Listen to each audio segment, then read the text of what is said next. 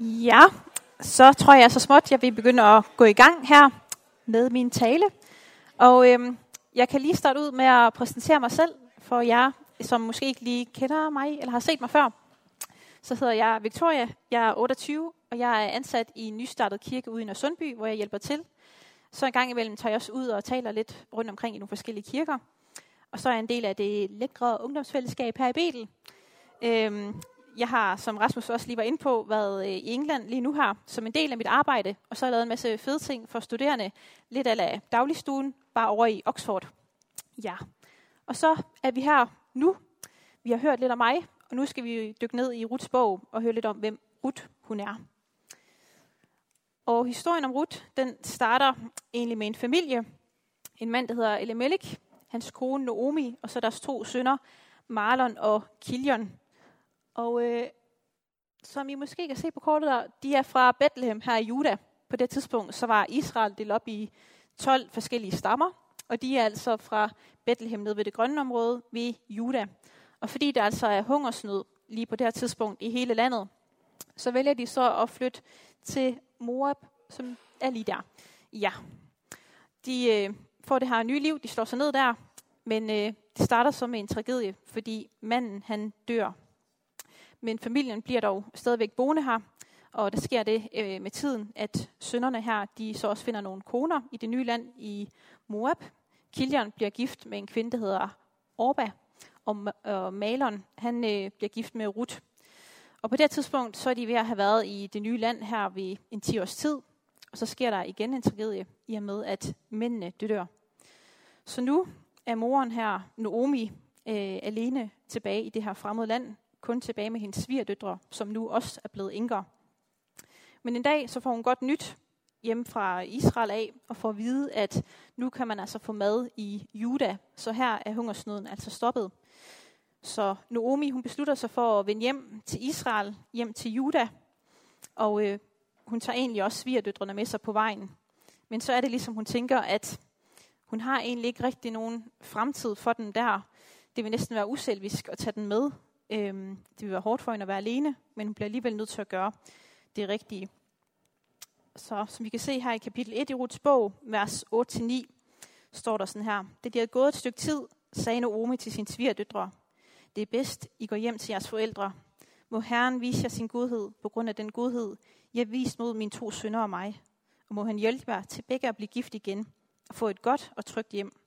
Så kyssede hun den farvel, og de brast i højlydt gråd når man ser på den her reaktion, at de begynder at græde på den her måde, kan man virkelig fornemme, at okay, de har haft et særligt bånd, en ret stærk kærlighed, de her kvinder her. Der var ikke noget svigermonster over den situation. Øhm, de græder, og de vil virkelig ikke afsted. De har ikke lyst til at blive skilt ad fra Naomi, men Naomi hun bliver ved.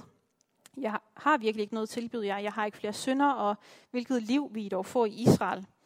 De græder igen, men til sidst, så den ene pige, Orba, hun beslutter sig så for, og endelig tage tilbage. Men Ruth, hun reagerer anderledes. Og der står sådan i vers 16-17.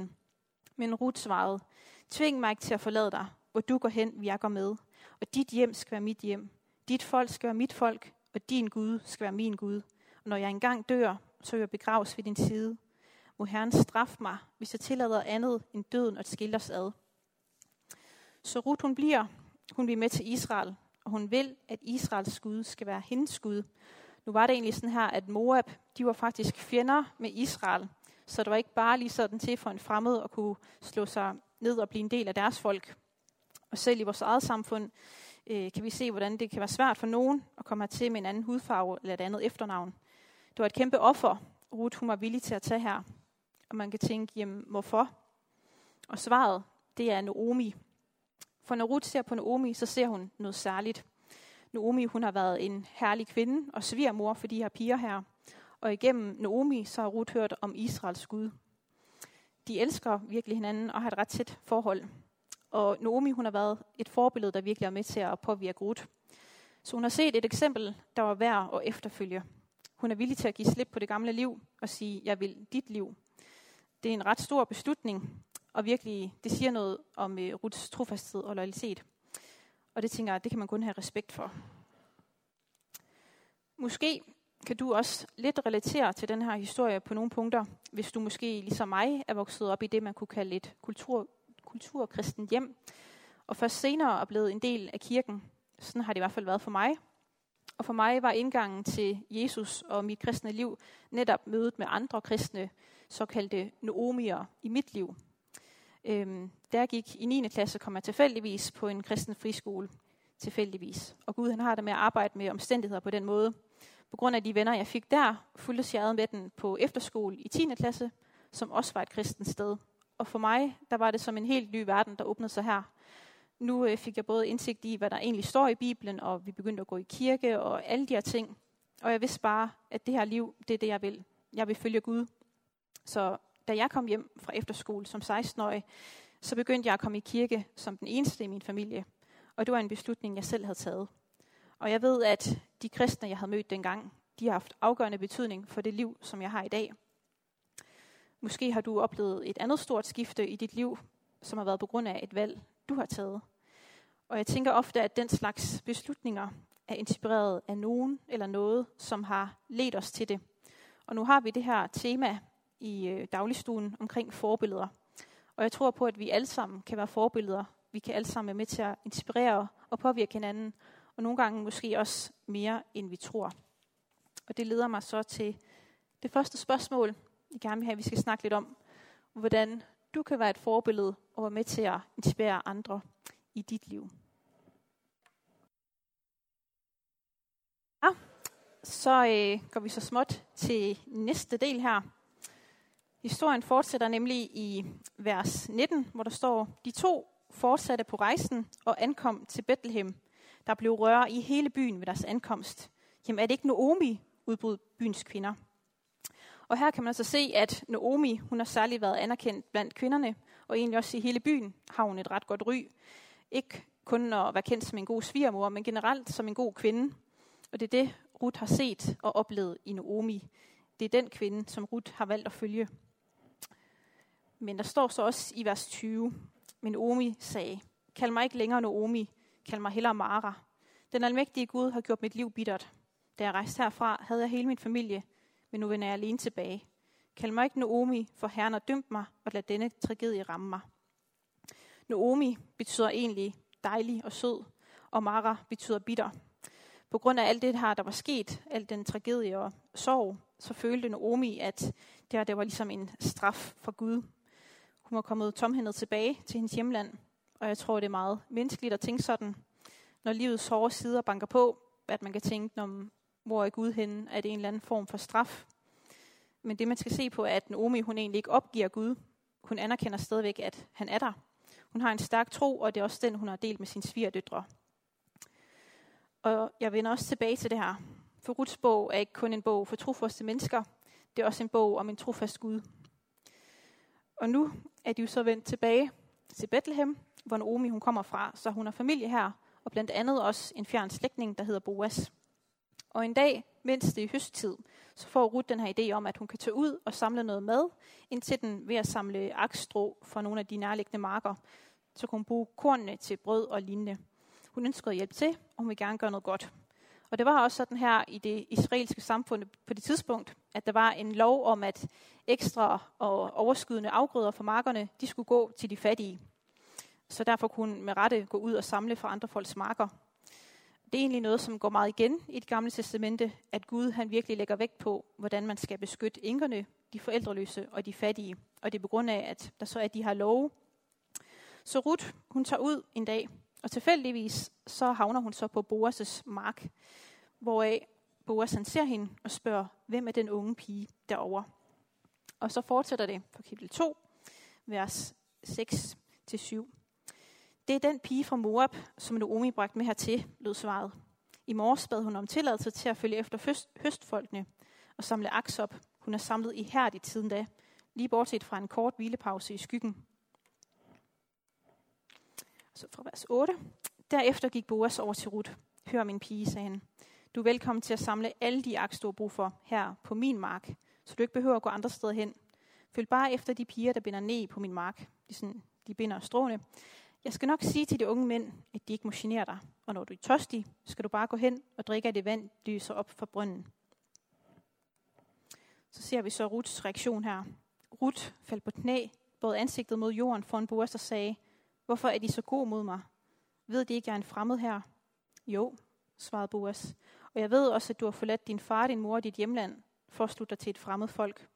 Jeg har hørt om din trofasthed. Du har vist din svigermor, siden din mand døde. Må Herren, Israels Gud, under hvis vinger du har søgt ly, belønne dig for det. Tak for deres godhed, Herre, udbød Ruth. De har talt venligt til mig og opmuntret mig, selvom jeg ikke har krav på noget fra deres side. Boas, han har altså hørt om Ruth, om hendes trofasthed og hendes store offer. På trods af, at hun egentlig bare er en fremmed, der er kommet, så er hun allerede kendt som en god pige og har et godt ry i byen, præcis ligesom sin svigermor Naomi. Vi ser det også konkret i hendes handling. Hun er hårdt arbejdende, og samtidig er hun også ydmyg og respektfuld i sin opførsel. Og det er typiske træk på en god israelsk kvinde på det tidspunkt. Det er netop også en, der er hårdt arbejdende. Det er en, der er ydmyg, og en, der er lojal over for dem, hun elsker. Og her passede Ruth perfekt ind. Hun siger, jeg har ikke krav på noget for dig. Og alligevel så hjælper og beskytter Boas hende. Hun får endda også lov til at spise med og bliver inviteret ind i fællesskabet til at blive en af dem. Og så får hun alt det, hun kan spise, og hun får endda til overs. Ruth, hun er ydmyg, men hun bliver ophøjet. Og Jesus, han taler om, hvordan man skal ophøjes, når man ydmyger sig selv. Der er mere i livet end bare prestige, en fed titel og en god fremtoning. Hvis man formår at ydmyge sig selv, så skal man nok få anerkendelse i sidste ende. Og det er noget af det, vi ser konkret ved Ruth. Folk de har lagt mærke til hende, selvom hun egentlig ikke har bedt om opmærksomhed. Og Gud han er mere interesseret i, hvad der er i vores hjerter, end vores baggrund og titler og alle de her ydre ting.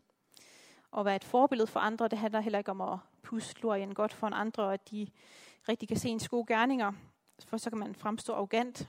Det handler mere om at gøre det på en ydmyg måde.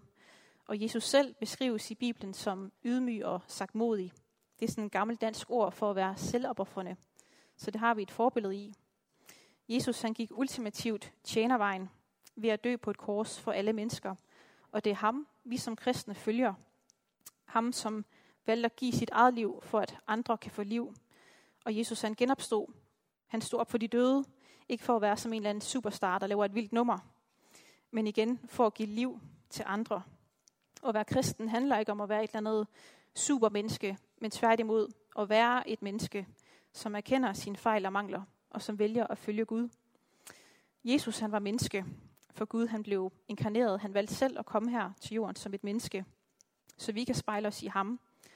Og som kristne, så kan andre spejle sig i os, og ligesom sige, jamen hvis du kan, så kan jeg jo også være en kristen. Det skal ikke være et eller andet højt hævet, egentlig mere noget nede på jorden. Og det leder mig så til næste spørgsmål, om hvordan vi kan være ydmyge i vores væremåde. Ja, og vi fortsætter igen. Det er netop sådan her, at Ruth, hun får virkelig i overflod nu. Boas han fik endda mændene til at efterlade ekstra meget øh, aks og ting og sager til hende på marken, sådan at hun bare kunne samle ind resten af den her dag. Og alt det, hun øh, kom hjem med, kunne hun så dele med sin svigermor. Det var også rester fra frokosten og sådan ting. Og hun kunne så fortælle til Naomi, at det er den her mand, Boas, der har givet mig alt det her. Så øh, ser vi Naomis reaktion her i vers 20. Gud velsign ham, udbrød Naomi begejstret. Herren har virkelig bevist sin trofasthed imod både os og din afdøde mand. Boas er en af vores nærmeste slægtninge. Han vil helt sikkert hjælpe os. Og det her vi skal huske på, at det er altså Naomi, som gerne kaldes Mara, og som var ked af sorg. Det er nu hende, som siger, Herren er virkelig trofast imod den. Det er sådan, at hun står tilbage med sin afdøde mands jord, og den kan hun ikke få lov til at dyrke, fordi hun er en kvinde. Men nu her, så er både Naomi og Ruth sikret mad igennem Boas' mark. Så nu er det ikke noget, de skal bekymre sig om. Og Boas, han vil bestemt gerne hjælpe. Ruth, hun får også lov til at komme tilbage, indtil hele marken er høstet, så hun vender simpelthen tilbage igennem hele sæsonen. Men Naomi, hun tænker nu også meget på Ruths fremtid. Hun kunne egentlig godt tænke sig at skaffe hende en mand. Hun ved godt, at det er nogle svære kår, hun står i, både som fremmed og som enke. Så står man ikke super stærkt. Men til gengæld har vi med nogle handlekraftige kvinder at gøre. Så en dag giver Naomi et råd til Ruth. Der står sådan her i kapitel 3, vers 1-5. En dag sagde Naomi til Ruth, mit barn, Det er vist på tide, jeg hjælper dig med at få en mand og et hjem, hvor du kan have det godt. Hør her. Boas, han er en af vores nærmeste slægtninge. Han har været så god imod os og lader os samle aks i overflod på en mark. Jeg ved, at han renser byg ud på tærskepladsen i aften. Hør nu godt efter. Tag dig et bad, tag lidt parfume på og de pæneste tøj, og gå så ud til tærskepladsen. Sørg for, at han ikke ser dig. Lad ham spise og drikke i fred. Læg så mærke til, hvor han lægger sig til at sove, og når lagt sig, går du hen og løfter kappen væk fra hans fødder, og så lægger du dig der. Derefter skal han nok sige dig, hvad du skal gøre. Jeg vil gøre alt, hvad du siger, svarer Ruth. Og øh, når man lige hører det, kan man godt tænke, okay, det er en lidt sjov scoreteknik. Det er lidt nyt, det har jeg ikke hørt før. Øhm, men det er sådan, Boas han er faktisk i position og forpligtet til at hjælpe dem. Fordi at han var en slægtning til den afdøde, så er det ham, der har forkøbsret til at kunne få Noomis jord, og dermed også få lov til at videreføre den afdødes slægt. Og nu var der de her love, som jeg også fortalte om tidligere, og det er sådan her, at Inger havde faktisk også ret til at kunne kræve den her hjælp og sige, jeg skal have en ny mand, vi skal videreføre den her slægt. Øhm, og Naomi, hun har måske også fornemmet, at der var lidt interesse i Ruth allerede, i og med, at Boas havde været så god over for hende. Og nu her, nu kommer der altså en tydelig agenda. Når Boris ser hende, så kan han se, at hun har taget smukt tøj på og parfume og det hele. Det er tydeligt, at hun vil gøre kur.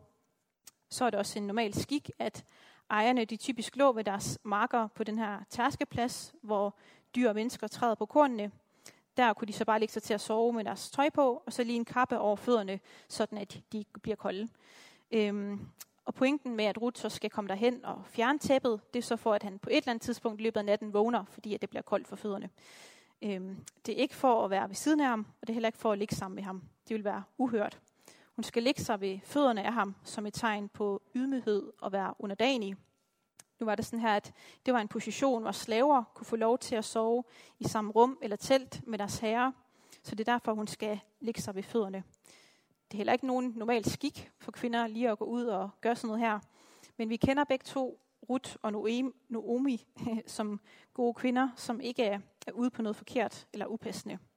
Så der er så en særlig gestus i og med, at Ruth skal opsøge ham på den her måde og lægge sig ved fødderne det er en udsat position, hvor hun viser, at hun er under ham og gerne vil tages ind i hans beskyttelse, som også er hans forpligtelse. Og så ser vi så, hvad der sker.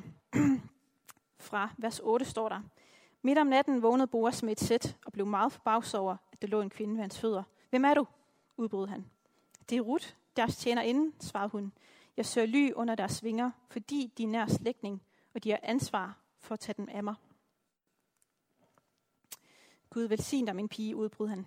Den godhed, du nu viser, er større end alt andet, du har gjort. Du har ikke satset på nogen af de unge mænd, hverken fattige eller rige. Du kan være sikker på, at jeg vil gøre alt, hvad du beder mig om, min pige. Alle ved, hvor storsindet en kvinde du er. Og det er rigtigt, jeg er nær slægtning og har ansvar for dig, men der er en, der er nærmere beslægtet, end jeg er, og står først i rækken. Bliv nu liggende til det bliver lyst, så vil jeg tale med ham i morgen. Hvis han ønsker at tage ansvaret for dig, så får han dig. Hvis han ikke er interesseret, så er jeg det i hvert fald. Det svæver jeg på men bliv nu liggende til morgen tidlig. Så hun blev liggende ved hans fødder til næste morgen, men allerede inden det var lyst nok til, at nogen kunne genkende hende, stod hun op. Boas havde nemlig sagt, ingen må vide, der har været en kvinde på tærskepladsen i nat. Ja. Så Boas han vågner, han opdager, at Ruth er der, og vi finder ud af, okay, han er også interesseret. Og noget af det, han særligt har bemærket ved Ruth, er, at hun ikke bare har kastet sig over en mand, mens hun er kommet til det nye land. Hun er jo ellers enke, og man kunne tænke, det ville jo egentlig være naturligt nok for hende at have lyst til at kunne finde en mand, og ligesom få lov til at bygge en fremtid. Men den her gerning, hvor hun stille og alligevel tydeligt viser, at det er så Boas, hun gerne vil som mand, det siger han, det er det største, selvom det egentlig har været en ydmyg gerning. De vil altså begge to gerne hinanden, men de forholder sig også ret respektfuldt omkring det her. De bliver nødt til at afgøre sagen med den nærmeste slægtning, de har ikke bare lyst til hovedkuls og springe ud i det og bare følge deres følelser. Det her, det skal foregå rigtigt. Det er også derfor, at øh, Ruth skal tage hjem, inden det bliver lyst. Det her var generelt ikke nogen normal skik, netop at kvinder gik ud på den her måde, og de har ikke lyst til at gøre noget, der er upassende eller virke sådan. De er ikke bare ligeglade med det her. De ved godt, hvor nemt der kan komme rygter og alle mulige ting. Så det her, det skal gøres ordentligt. Men inden hun så tager afsted, så får hun også en kæmpestor bunke korn med. Og her skal man huske på, at Naomi i starten sagde, at hun kom tomhændet hjem. Men Boas, han sørger for, at de ikke skal gå tomhændet hjem, som man siger til en. Så tag du her med til Naomi, og det gør hun så. Og når hun så kommer hjem, så siger Naomi til Ruth, efter hun har hørt om alt det her, at vi kan være sikre på, at Boas han nok skal ordne det her hurtigst muligt. Og den her historie her leder sig mig til det tredje og sidste spørgsmål. Hvordan vi kan forholde os til kærlighed og dating på en god og sund måde.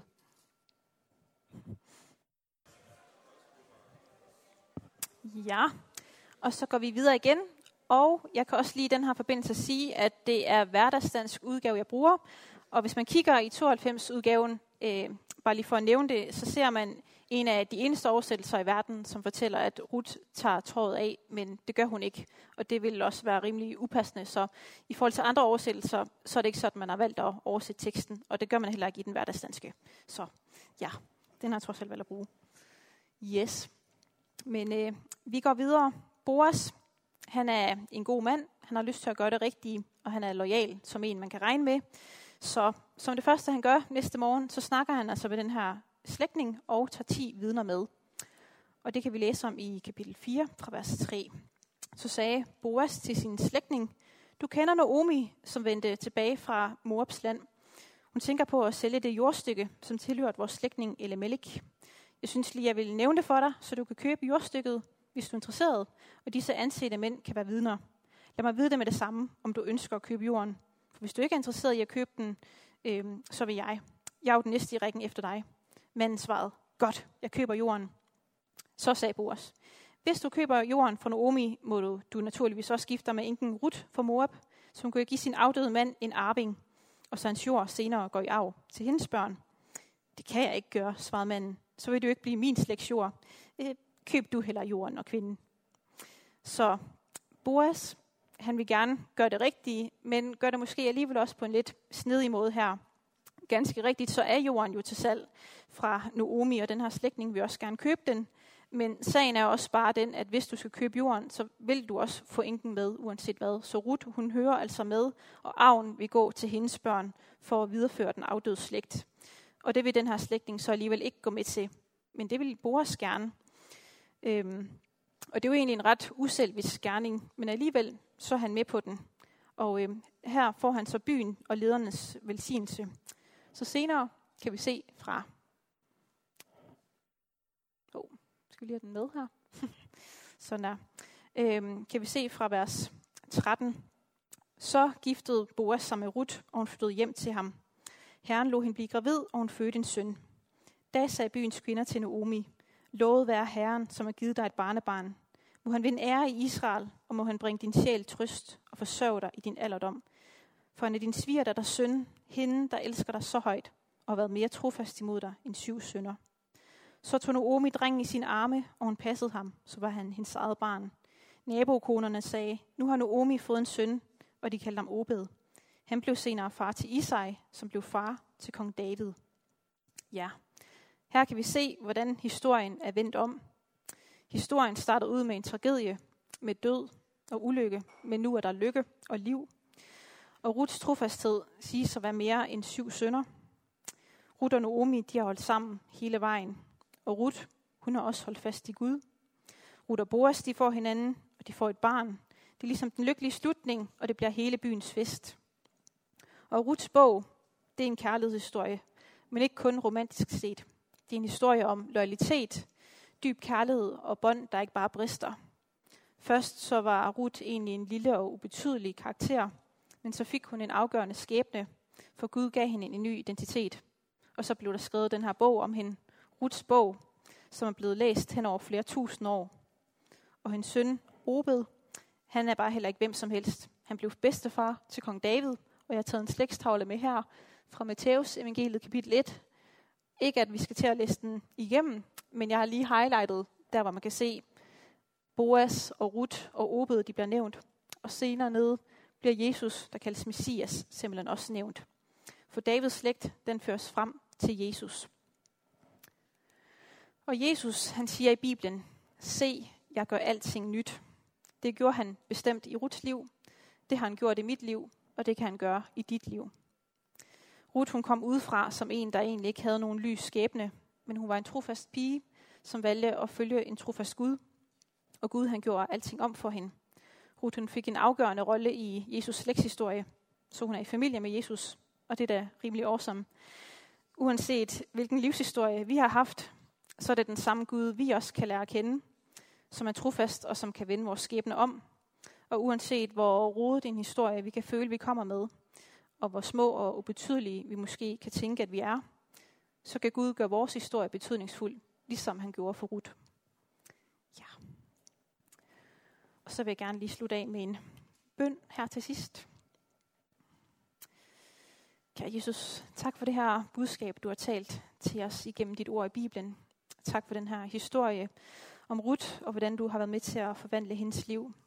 Og tak, at vi kan se, ligesom med Ruth, at alle er velkomne i din familie, uanset hvem vi er og hvor vi kommer fra. Så der er plads til alle, og du kan virkelig gøre alting nyt i vores liv. Ja, tak for dit budskab, Jesus. Tak for det, du har gjort for os. Tak for den her aften. Jeg beder om, du bare må velsigne den fortsat i dit navn. Amen. Ja.